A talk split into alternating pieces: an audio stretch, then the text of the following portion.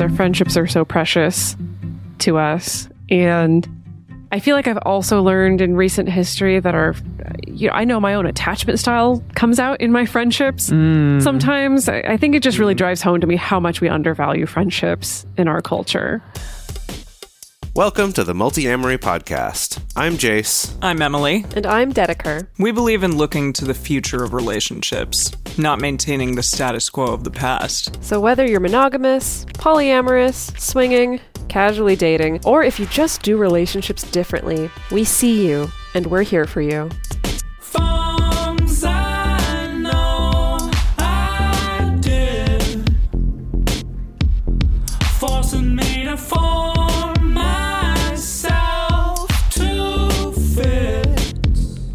On this episode of the Multiamory Podcast, we're talking about friendship breakups. We've done a ton of episodes over the years about romantic relationship breakups or how relationships transition into something different than they previously were. But what happens when you and a friend part ways?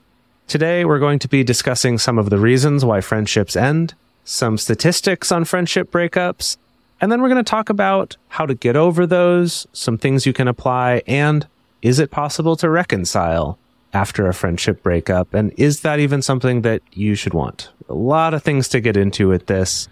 And as always, on this show, we realize that relationships are just relationships, whether we call them friendships or romantic relationships or whatever. So, actually, in prepping this and talking about this together, we just saw so many parallels with other types of relationships, whether it's family, whether it's friends, whether it's professional acquaintances or romantic relationships. So, I think there's a lot of value here, though, in looking at some of the research and some of the things people have written on this subject. I wanted to talk about this topic because this happened to me recently. I had friends that I was quite close to um, that sort of like dropped me pretty suddenly without it, without much explanation or um, any interest in making amends, and it was really painful for a while. Um, and I kind of went through the multiple stages of grief. It felt like, you know, denial and hoping that eventually, you know, it would come, I would be able to come back and reconcile with them. And finally, after a while, I just got to the acceptance stage and realized that it was pretty much done. And I think the only chance for reconciliation is going to happen if it's on their end because my multiple times of reaching out has yielded no good results. So that is what it is. Um, I am surprised by this breakup. Like, I didn't really think that anything that happened merited the response that ended up occurring. So that's interesting as well. Um, and I just wanted to talk about it further, especially with the two of you, because you have a lot of life experience, and I'm fascinated to know if anything like this has happened in either of your lives. Yeah, I was sitting and thinking about it, and I think in my adult life, I haven't necessarily had a friendship breakup. I've had the like drifting away, you know, we don't mm-hmm. talk so much anymore, or maybe you were like weird one time, so I don't talk to you as much, but it wasn't necessarily like a close relationship, right? Like, I think the last time I had a close relationship breakup was when I was a teenager. Like, Wow. that was the last time. And that was like a lot of different life factors involved where my best friend, who had been my best friend since elementary school, eh, you know, in middle school, like her dad died. And I think like that really spun her out and she started hanging out with a bad crowd. And at one point she had to be institutionalized. Like, it, and you know, like it was bad. And so that, but that feels like a little different than um, what you're talking about. I mean, she and I definitely had a lot of conflict, but no, I don't think I've had that experience in my adult life. I've talked to a lot of people who have, though. So I know it seems like it's a pretty common occurrence.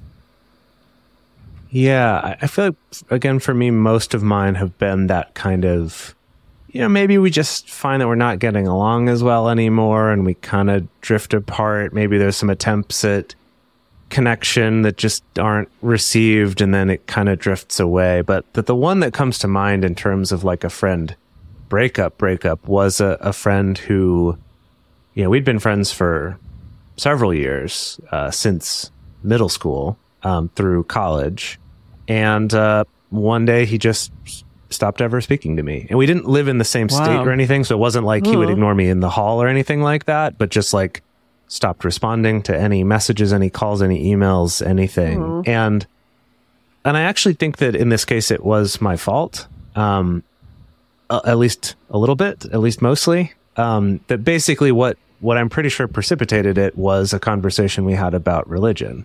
And this was during a time Oh. for me in college really moving away from some of the Christian ideas that I was raised with in terms of, you know, things like substitutional atonement, of like there's a price to be paid for our sins and that Jesus dying had to be that. And I was starting to to question those and think about how that that didn't make sense to me and was really into that kind of stuff.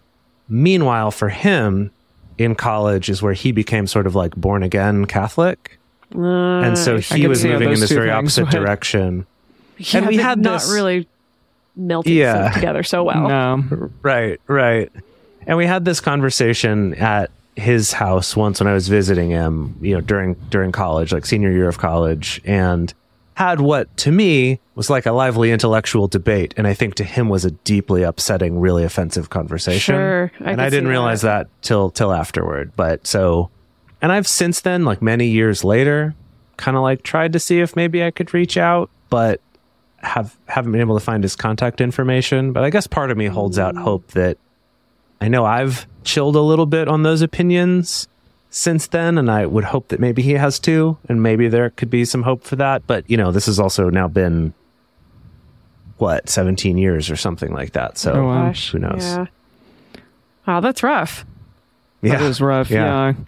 yeah. I think that does tend to happen and be a reason why people drift apart or cataclysmically have big changes of heart about one another is because if they're going through something really emotional in terms of getting more deeply ingrained into their values or into a, a newer value system like it, it sounds like your friend did perhaps and that's just fundamentally sort of opposed to what you believe or or different enough that it may change the way that they feel about you. I know my friend Tina when when I was delving into polyamory as you know, Jay, mm-hmm. she was Yeah. very, very against it, and she was getting married at the time and felt that it was fundamentally opposed to what her value system lined up with in terms of wanting to be monogamous and married and all of those things. So that Yeah. kept us apart and not nearly as close as we had been for a number of years.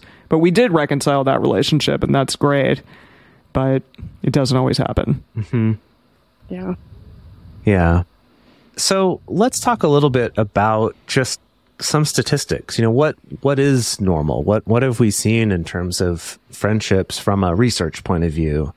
And so this comes from a couple different studies uh, that were both had uh, Gerald Mollenhorst, uh, who's a Dutch sociologist, uh, as well as a couple other researchers, Beate Volker and Henk Flap uh, fun names to say, but uh, basically, in a couple different studies, what they found um, looking at people over time is that over a seven year period, people's social circle, so both their close friends as well as kind of their larger social network, uh, and this to keep in mind, this is we're talking more like early 2000s. So this is less of a social network in the way we think of it now in an online way, but more of an actual social network of people that you're connected to.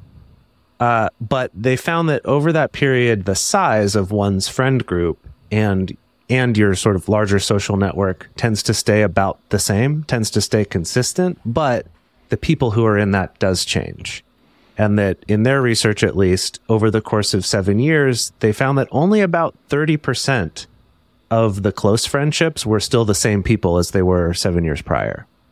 Well, haven't we found in other research, I forget which, that with a circle of friendship, there tends to be a little bit of a one in, one out? yeah we mm. yes we did talk about that before. I forget what episode that was on but yeah that does seem to to line up with these findings here of that kind of your friendship group's going to stay the same but it might cycle out and not all those people are going to stay in that close circle of friends mm-hmm. It just reminds me of that cultural narrative of the seven year itch, which I realize is not exactly the same thing, but this Right. idea that is kind of put into us that, oh, things are going to change or you're going to want like newness and uh, novelty after a period of seven years potentially. So I don't know if that has something to do with it. Or just we become different people as we age and we want different people in our social circle. Well, I always heard, I- and maybe this was based on the, these findings. We, I may have found something for that related, you know, the last time that we did a episode on friendship. But what I always heard was, if you have a friendship that's lasted longer than six or seven years, they're probably going to stick around for much longer. So I guess may- maybe the thinking is if they get past that cycling out um, yeah. on that Yeah. first seven years, then maybe they'll be around for another seven years, possibly. Yeah, that's cool. I, I do. It does seem like with friendships, at least, and this is just anecdotal. This is not based on any research that I've found, but that we do tend to with friends if that relationship just feels less valuable or less comfortable or or we're less into it, we do kind of let that drift away in a way that we don't always do with relationships, especially if we're mm-hmm. married or something like that. And so I, I feel like that I could see that applying with a friendship where it's like, yeah, if we've without any sort of social pressure keeping us together, if we've still stayed friends, yeah, there's probably something here that's going to last longer. So that's that's an interesting theory. Let's get into a little bit about why these might end. So so first just based off these couple studies I was mentioning, for them it was basically the one in one out rule and that they tended to change with social context. So if you change jobs, you move locations, you change, you know, you graduate from school or you go into school, that those are big factors in kind of who's around you. And that's a big part of determining friendships. But I know we found some other things also.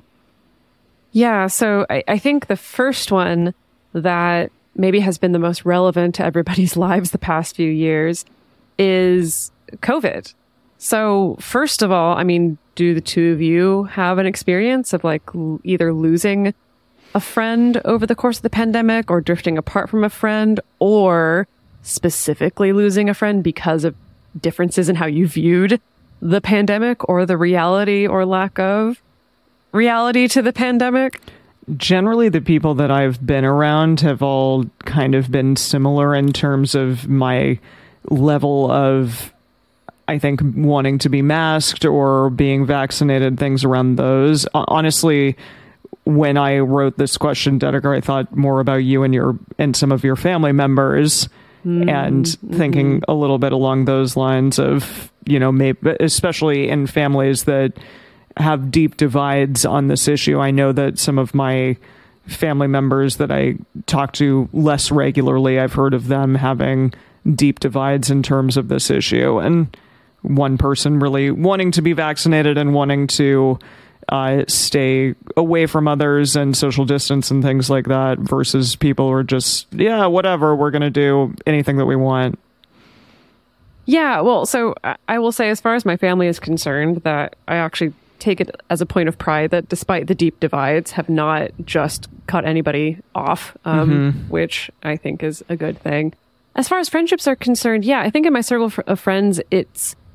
I- I mean, I think right away when the pandemic hit, there was definitely that sort of closing up the hatches and oh my god, like my energy really needs to be devoted to like surviving physically, mentally, emotionally right now, helping the people closest to me survive as well. And so I definitely lost some friendships, not necessarily because there was a falling out, but I think just because there was that like shrinking, right? Mm-hmm. And there's been research mm-hmm. to support that, that people just sort of shrunk their support networks or that happened to them, you know, unwillingly, right? And so I think that definitely happened. And then I, I think that even outside of very clear divides of things like you think the pandemic is fake and I think it's real, or you think the vaccine is fake or whatever and I think it's real, that there's still a lot of in between I've noticed with a lot of folks of just, oh, well, we're both on the same side as far as thinking the pandemic is real, but you're okay to go to a picnic and I'm not. Yeah. Right? I don't, I think that's too risky. And for some people, I think it's easier to hold the, okay, well, that's fine. I can manage my own risk level versus somebody else's risk level. And for other people, I think it gets a lot more connected to morality, right? Like I cannot respect a friend who has made the choice to go to a picnic mm. during these times when I wouldn't, right? So, so I do think that it's not even just about the most extreme black and white divide, but I think there's a lot of gradations in between where people have run into these issues with their friends. I've seen some of those also smooth out a little bit over time too, where there have been some divides like that, where it's like we mostly agree, but we've handled this a little differently and that pushed us apart. But I have seen a lot of people who now it's like, okay, yeah, now we're we're all kind of friends again. And it's like, yeah, that that was a thing and we got through it and maybe we still disagree about how we handled it, but it's it's in the past and you know, we've moved on. So at, at least that's been my sense of it versus those ones that have been friends parting ways over vastly different because it feels like mm-hmm. those vastly different divides have just gotten wider rather That's true. than mm-hmm. rather than narrowing.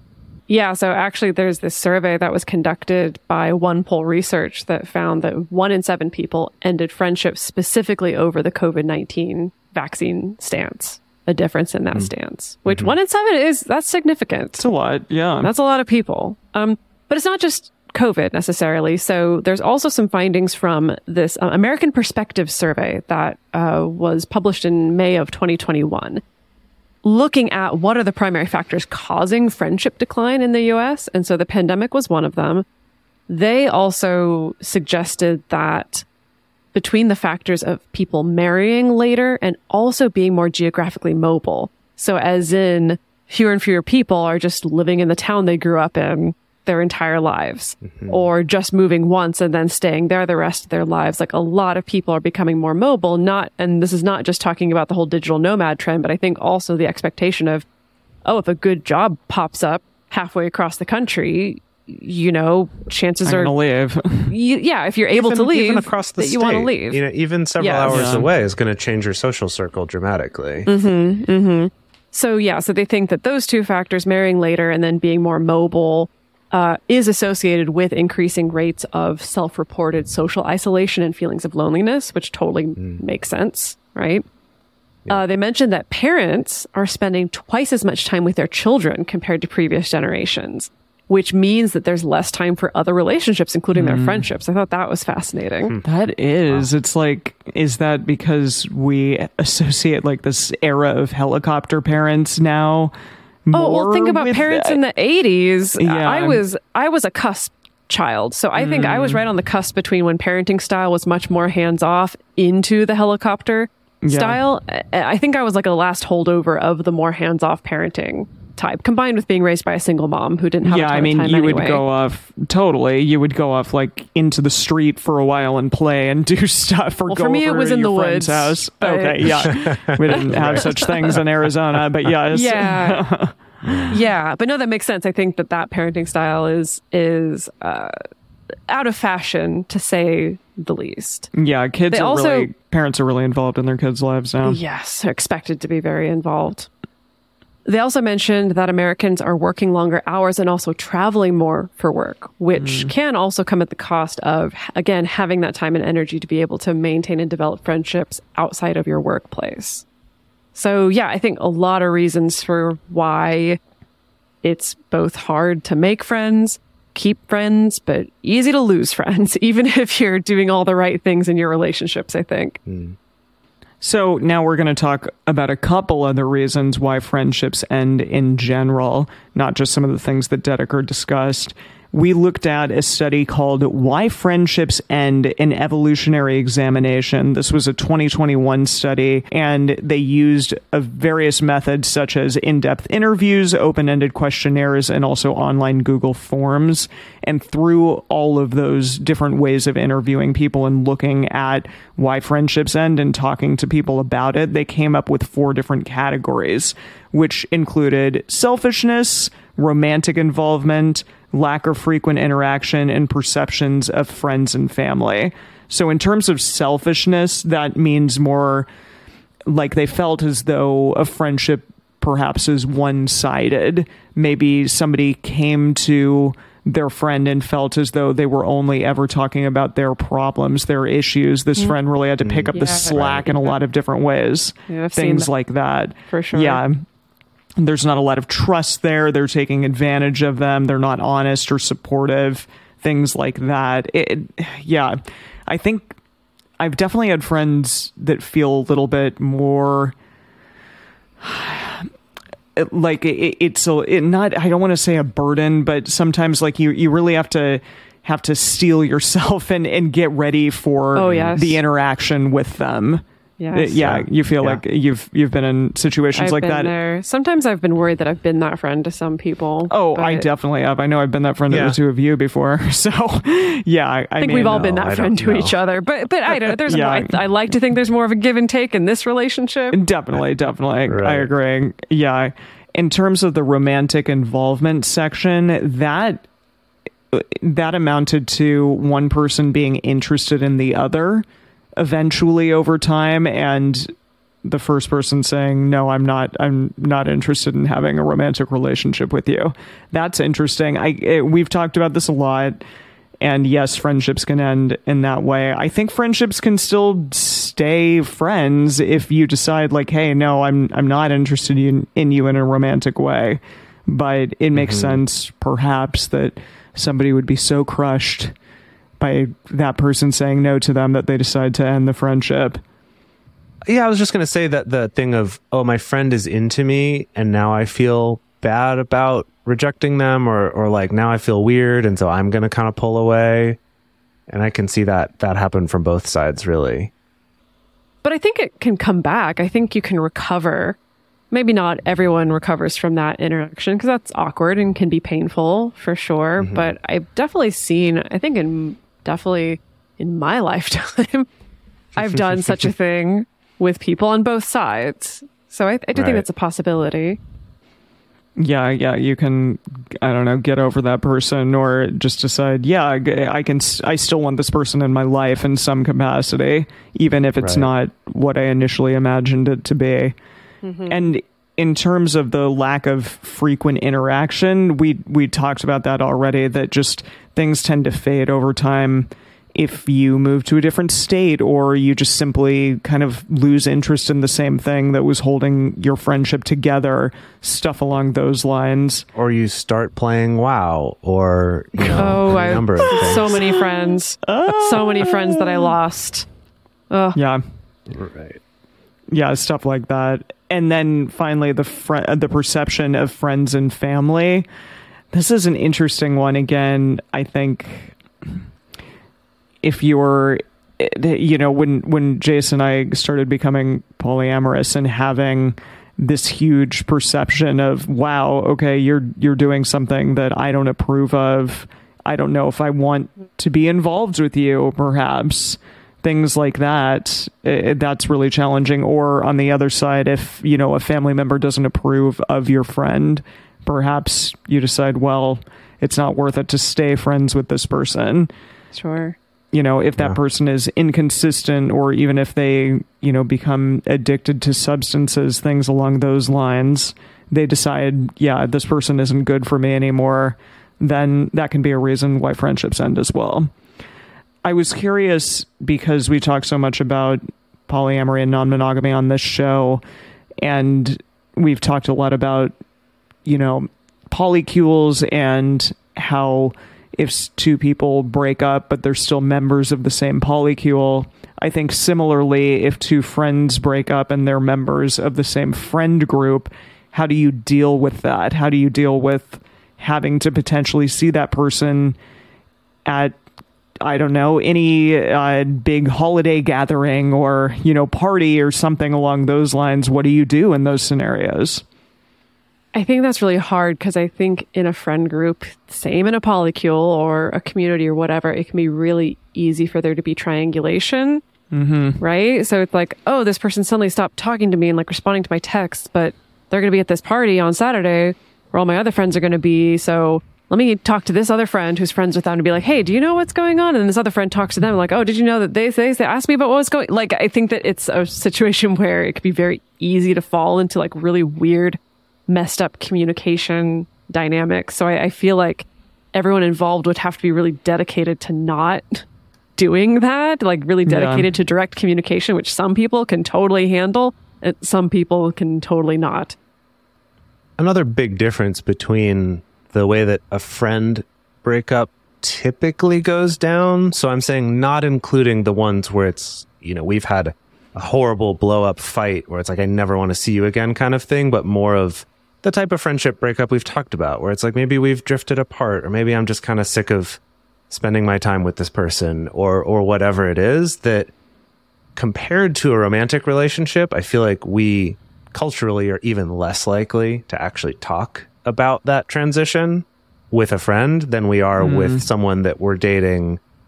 You know, even though ghosting's maybe become more popular in dating too, but it's still there's like I think culturally more normal to have a conversation of I think we shouldn't do this anymore or like sure. I don't I don't want to have this type of relationship anymore.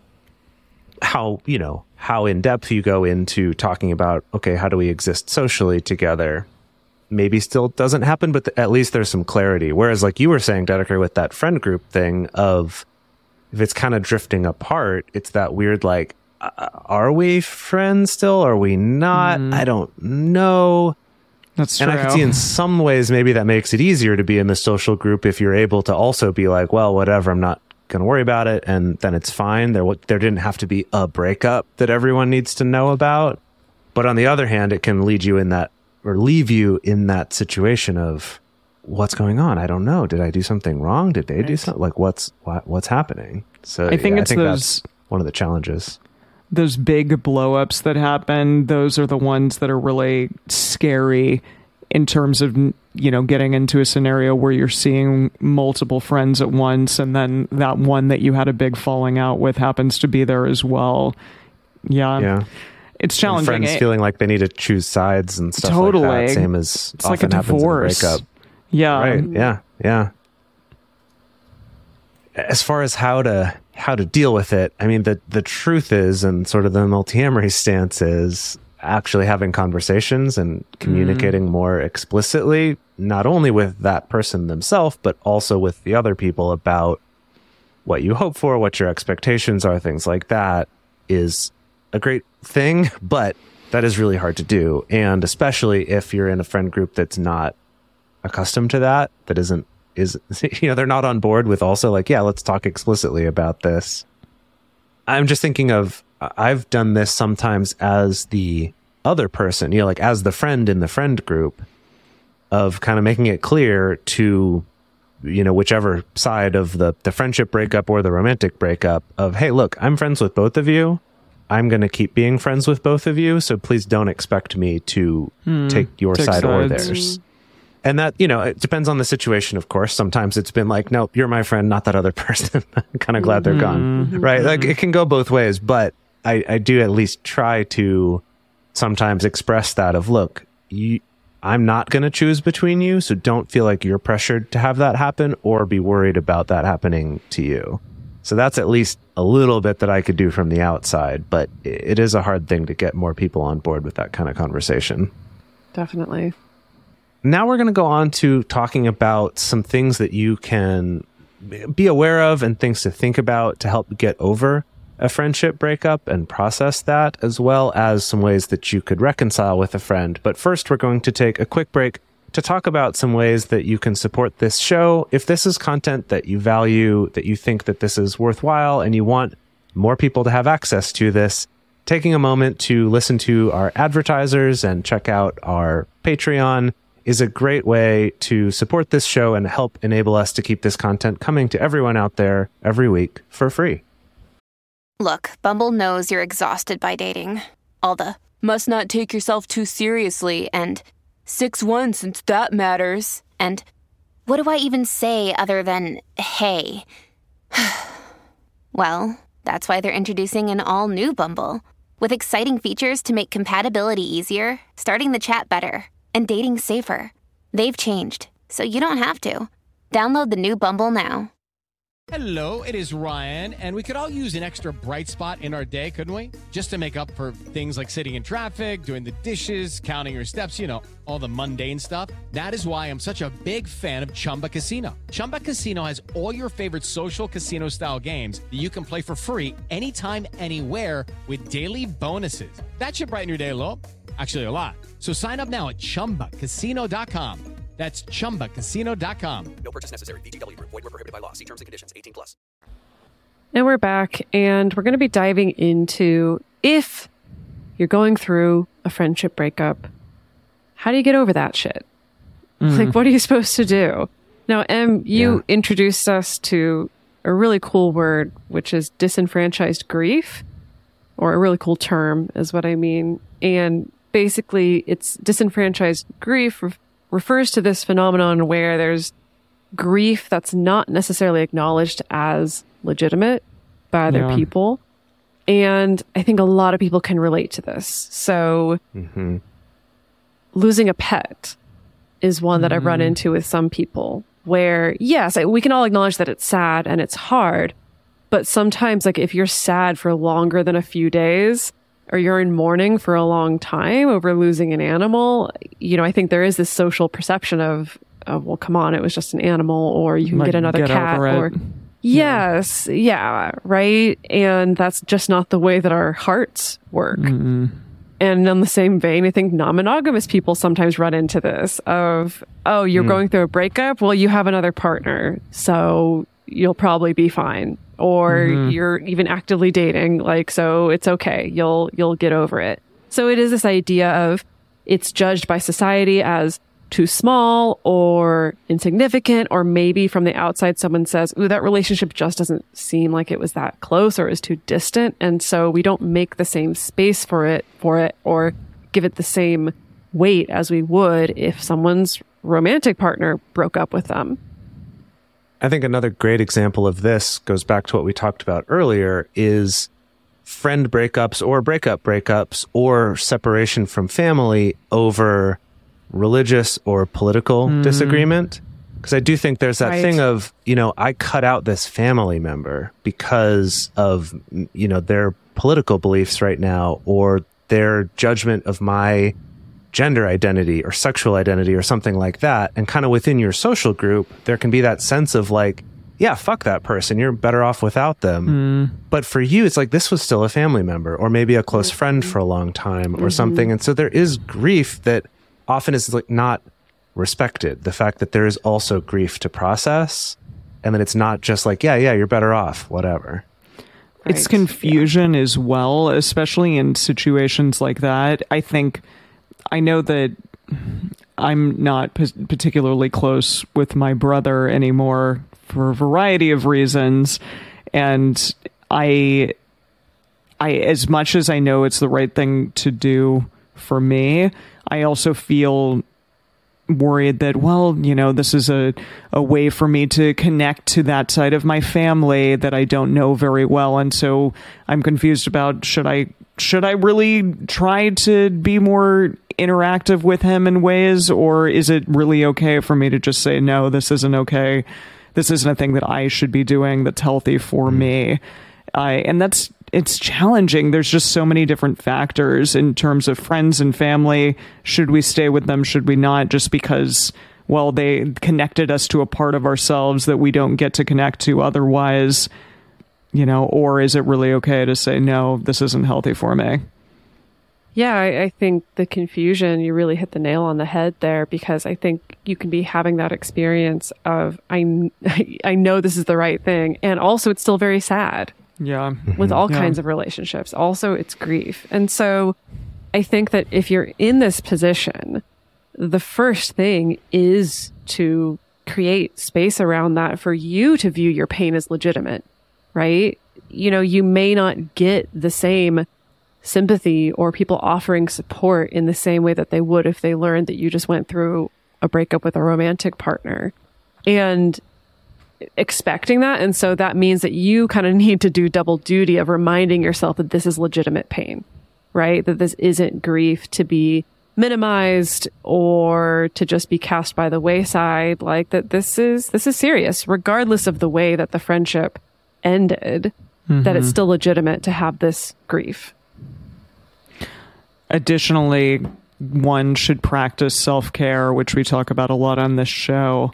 But in terms of having a big friend breakup, you should practice self care in a similar way that you might to having a romantic breakup. And that includes things like trying to avoid rumination, which, boy, oh boy, I did all over the place. What could I have done differently? If I hadn't done this thing, would the outcome have been different? If I hmm. can say I'm sorry or try to reconcile in a certain way, would they maybe want to come back? Things like that. It, it just it doesn't necessarily lead anywhere depending on whether or not that person is someone who would be interested in reconciliation and i found in terms of what i went through that wasn't gonna happen so it just ruminating about it wasn't a productive thing for me to be doing also you know self-soothing tactic is exercise. I'm a big proponent of that for sure. Go out do do something to get yourself outside of yourself. Think about something else whether that's taking a walk you know it, going and hitting the gym something along those lines. Go exercise in a way that that makes you feel good about yourself. Also talk to someone. Wow i talked to my therapist so much about this particular situation. I'm sure she was sick of it but that's kind of what they're there for so i really appreciated her insight. And and ultimately it did allow me to get to that step of you know i'm i feel like i i'm moving past this and past this pain in a way just because i was able to kind of go through those stages of grief grief with her. You can also maybe try a new friend group. That's an interesting thing to do. And and to me that means maybe putting yourself in a situation like taking a class or something that would make you visit and talk to and you know it, discover new exciting things that you may not have done otherwise and find people that are interested in things that you might be interested in as well Yeah, I like that idea of rather than saying, I'm going to go replace this friend, I need to find some Yeah. new close friend, for example, uh, assuming they were a close friend, but more just expand your social network a little bit in some way, right? Whether that's remotely by joining some new, I don't know, some new Discord server that has some shared interest for you, or it's like you said, Emily, going to a class, or seeing if your city has like adult like casual sports leagues or something. I know I did like a, a kickball league several years ago that was a fun way to meet some new people. It's just you know you play kickball once a week and then you go out for drinks afterwards. It's pretty That's chill, fun. not Yeah. not super competitive. At least my team wasn't. We were really bad, uh, but we mostly lost. Sorry to hear but, that. Uh, you know, but it was still fun to go and, and hang out afterward and you know get some physical activity too. There was a blog that we looked up called zencare.co that discussed some examples and exercises for closure. And the first one is to write a letter to your ex friend without the intention of actually sending it. So, you know, eh, writing a letter, I think, in a lot of situations is really good and cathartic. I did that with my father, for example. I also, my therapist had me write a pros and cons list talking about whether or not I should stay in contact with my brother. And and all of those things are really good and it helps you to get your thoughts kind of in front of you on the page and not just sitting around going around and around in your mind. And honestly Yeah. when I wrote a letter to my ex-friend and I did send it that and I got nothing back that was like okay this is the closure. This is the the last thing that I mm-hmm. need to be doing in terms of trying to reach out to this person Hmm. Yeah, I, I think that there's that risk, right? If you do actually Yeah. send that kind of letter or try to send the text to open things up. And I think that as long as you are okay with that, acknowledge the fact that there's a risk, right? And also maybe focus on when you are writing that letter, whether you send it or not. But I often encourage people to focus on like, what are the things that you need to say for your closure and your healing that don't rely on getting anything back from the other person necessarily right? Yep. you know, so, so that it's not like, oh, I can't heal unless they answer these five questions that I have for them or whatever, because you do take that risk that they may, they may just not be able to meet you. Yeah, ideally it should level. I feel like it should be for you and not not mm-hmm. with the intention of necessarily getting anything back from them. If you can do it with Yep. that in mind, I think that's that's not a bad idea to to write a letter. This is also an area where getting support from a friend that you trust or from a therapist or a counselor or coach can be really helpful. I know I've definitely talked through this with several people about kind of you know write write the thing let's look at it or maybe talk about it i don't necessarily have to read it but tell me a little bit about it and then just have someone to help ask you those questions of mm-hmm. if they respond angrily to this, will you still feel like you got the closure from sending this? If they don't respond at all, will you still feel like you got that closure? Uh, you know, is there a certain answer that you're hoping to get from them? Is there a way you could do this that doesn't require that answer? You know, certain things like that to just kind of get you thinking through it rather than just uh, you know impulsively writing a letter and sending it which which Yeah. is not what this is about right? This is more for yourself. Ideally or not ideally but most likely to not ever send it. And then really think about whether it's something to send and maybe check with some people about that. And with that let's move into can we reconcile?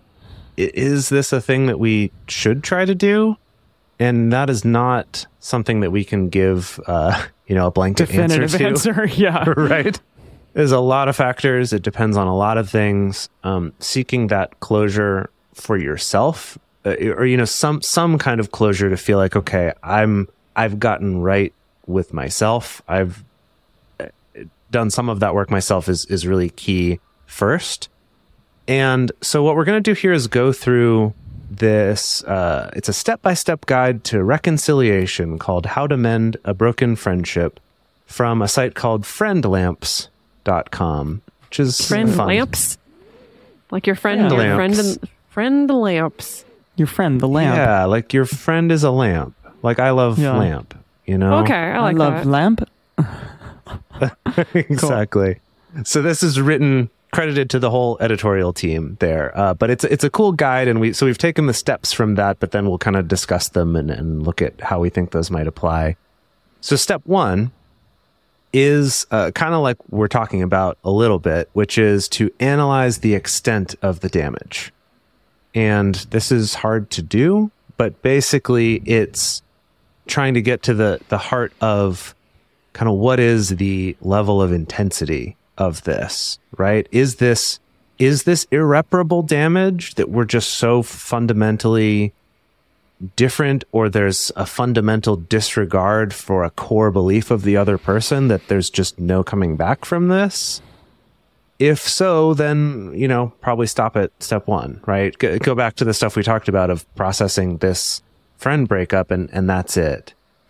But part of this can also be that you know digging deep and looking at is there some part of this where I was at fault? Right? Make some notes, write some things for yourself, trying to work through that, trying to see can I can I try to see this from their perspective? And anytime you're trying to see something from someone else else's perspective, realize that's impossible to ever truly do. So, hmm. you know, you're kind of making your best guess. It's more of a mental exercise than actually being able to understand what they thought or really see it from their point of view. But at least try to look at that and think about that and see if that might soften some things for you that make it feel like this reconciliation could be possible. So, step two is to do some work to understand why you became friends in the first place. And this can be a really interesting exercise. So, it involves going back to the beginning, right? Like, how did we meet? Why was this relationship working at all? Was it just a friendship of circumstance? Or was hmm. it a really hmm. weird codependent relationship? Was this person here at a time when I was like really sad and just like really needed to be distracted, going out and having fun. And now it's not working so much anymore. Or, you know, like I think there can be a lot of different reasons for why a friendship does or doesn't work. So I, I think going back to those initial reasons, seeing like, oh, is this reason still true? Is this something that I want to reignite in this friendship? Or have I discovered different things about this relationship that I would rather focus on? Right. You know, and mm. so you can analyze your own state of mind and your own perspective as you're thinking about all of these events and experiences that happened around the time that you first became friends. And you, and I think having some perspective, having some distance, maybe it's been several years that can help put, I think, a different filter on the way that you feel about that time in the friendship. And that can also help, I- I think, give you more clues about is this a friendship that I want to preserve or not? Yeah, I like that. The next step is to examine why you want to be friends with this person again. This is a hmm. really interesting one. And I think, you know, it forces you to get to the core reasons why this is still important to you after all this time. And you can look to the future, question why is it that you want to reconnect with this person? What are the foundational aspects that are really the core reasons why you're interested in being friends with them? And and really examine that because again, I think so many of us over time change and those core foundational reasons as to why you were friends with them in the first place may not be there anymore. It may not be a thing that's really super important to you anymore. And yeah, like, like Dedeker said, so often we become friends because, hey, they're there and it's fun and it's easy and it works. And it, it may just not be the case as you grow and as you change anymore. So really examine that. And if that is the case, then maybe move forward and try to reconcile. I like this step too because it you know combines the previous two steps, but it also leaves some room for maybe I was friends with this person for one reason before. Like there was something that brought us together. So when I thought about why we became friends in the first place, it was one thing. And I realized that thing kind of doesn't exist for us anymore. Maybe that's why the friendship ended, maybe it's not, maybe that's just part of it. But maybe there's a different reason why I want to be friends now. Maybe I've kind of realized, you know, there was this thing that I, I never really based this friendship around, but it's something I really appreciate about this person, or that I find really interesting, or that I feel like really, you know, helps me be a better person, or whatever it is that you hmm. might realize, huh, what if there's a different kind of foundation for this friendship that I could, you know, try attempt to build moving forward? Yeah. Which then brings us to step four, which is preparing to rebuild a stronger bridge, aka that first call. Whoa. And uh, Oh. so, yeah, I know, right? So it's so thinking about all those other things, it's then gathering that courage to make that first contact, whether that's a call or it's an email or a real handwritten letter or uh, approaching them at a friend gathering or or something, right? Whatever that is, is you know, working up the courage. I think part of that too is then letting go of a particular outcome. So, you know, this this article talks about hoping for the best but expecting the worst. I, I think maybe more of a letting go of some attachment to a particular outcome to realize, you know, even if I've determined that this friendship could have value for me, it might not for them. And and that that's okay. That's not a reflection of me as a person. It's not even a reflection of them as a person, you know, in terms of our intrinsic value or whether other people might want to be friends with us, but that just might not be a fit for them. Or they might have some other pain going on that you're not aware of, or any number of other things that you can't know, you probably will never know. So kind of preparing yourself for that, of realizing I have no control over their side of it and I shouldn't try to control it. Because if I do that, that's, you know, potentially not As respecting their consent is. or just being coercive or whatever. And I know it's like we want, you know, we want what we want, but kind of understanding. But also they have an equal part in this choice and they might not choose the same thing that I would. Totally. Uh, and if this is a phone call, having some notes handy to help you remember, you know, these are the key things I wanted to say to help keep you on track, maybe so you don't go off on too much of a tangent. Uh, or if it is an email or a letter, maybe that is something that you could review with someone to kind of really get to, you know, what's the heart of this, but also not make it too overblown to make sure that you're approaching it from a place of not requiring a certain kind of response or trying to manipulate them into a certain kind of response. All of that, having someone to help reflect on that with you can be really helpful. Finally, the last step is to, if you actually get a response from the person saying yes, they want to talk to you or meet you or something along those lines, this last step is the approaching of a friend turned stranger. So when you do this, keep the initial conversation short. Be ready to have a second conversation immediately whenever it is that you or they may want to have that second conversation. Keep those notes that Jase talked about in the previous step handy again so that you're not going off on a tangent but that you can kind of be direct and succinct and then follow this three part sequence which is recollect reminisce and gain agreement along with a next meeting time so that first part is you know telling them discussing with them i'm sorry that we had a falling out briefly touch on the reason but try to point out this is in the past. We can move past this potentially. Don't skim over it, but maybe don't dwell on it too terribly long.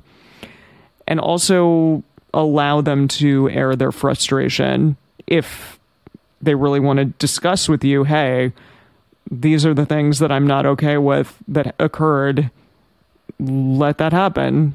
I think, especially with us, like we love communication, and this is a really good time to communicate about that one of the hardest things for me was feeling as though the response that I got in terms of this friendship breakup, the response that I got to what occurred felt really out of place and and just sort of wacky to me. Why why did this friendship end over that and this kind of misunderstanding and all of a sudden it became a well now we're just not talking anymore and I'm not going to respond to anything any you know type of making amends or reaching out or any of those things and being left in the dark for me was really really hard and so I think if you have the opportunity to reach out to someone and they're going to talk to you about it, to me, that would have felt much better than just completely being left in the dark about what is it that actually went on here. So I have in the works an episode about regret.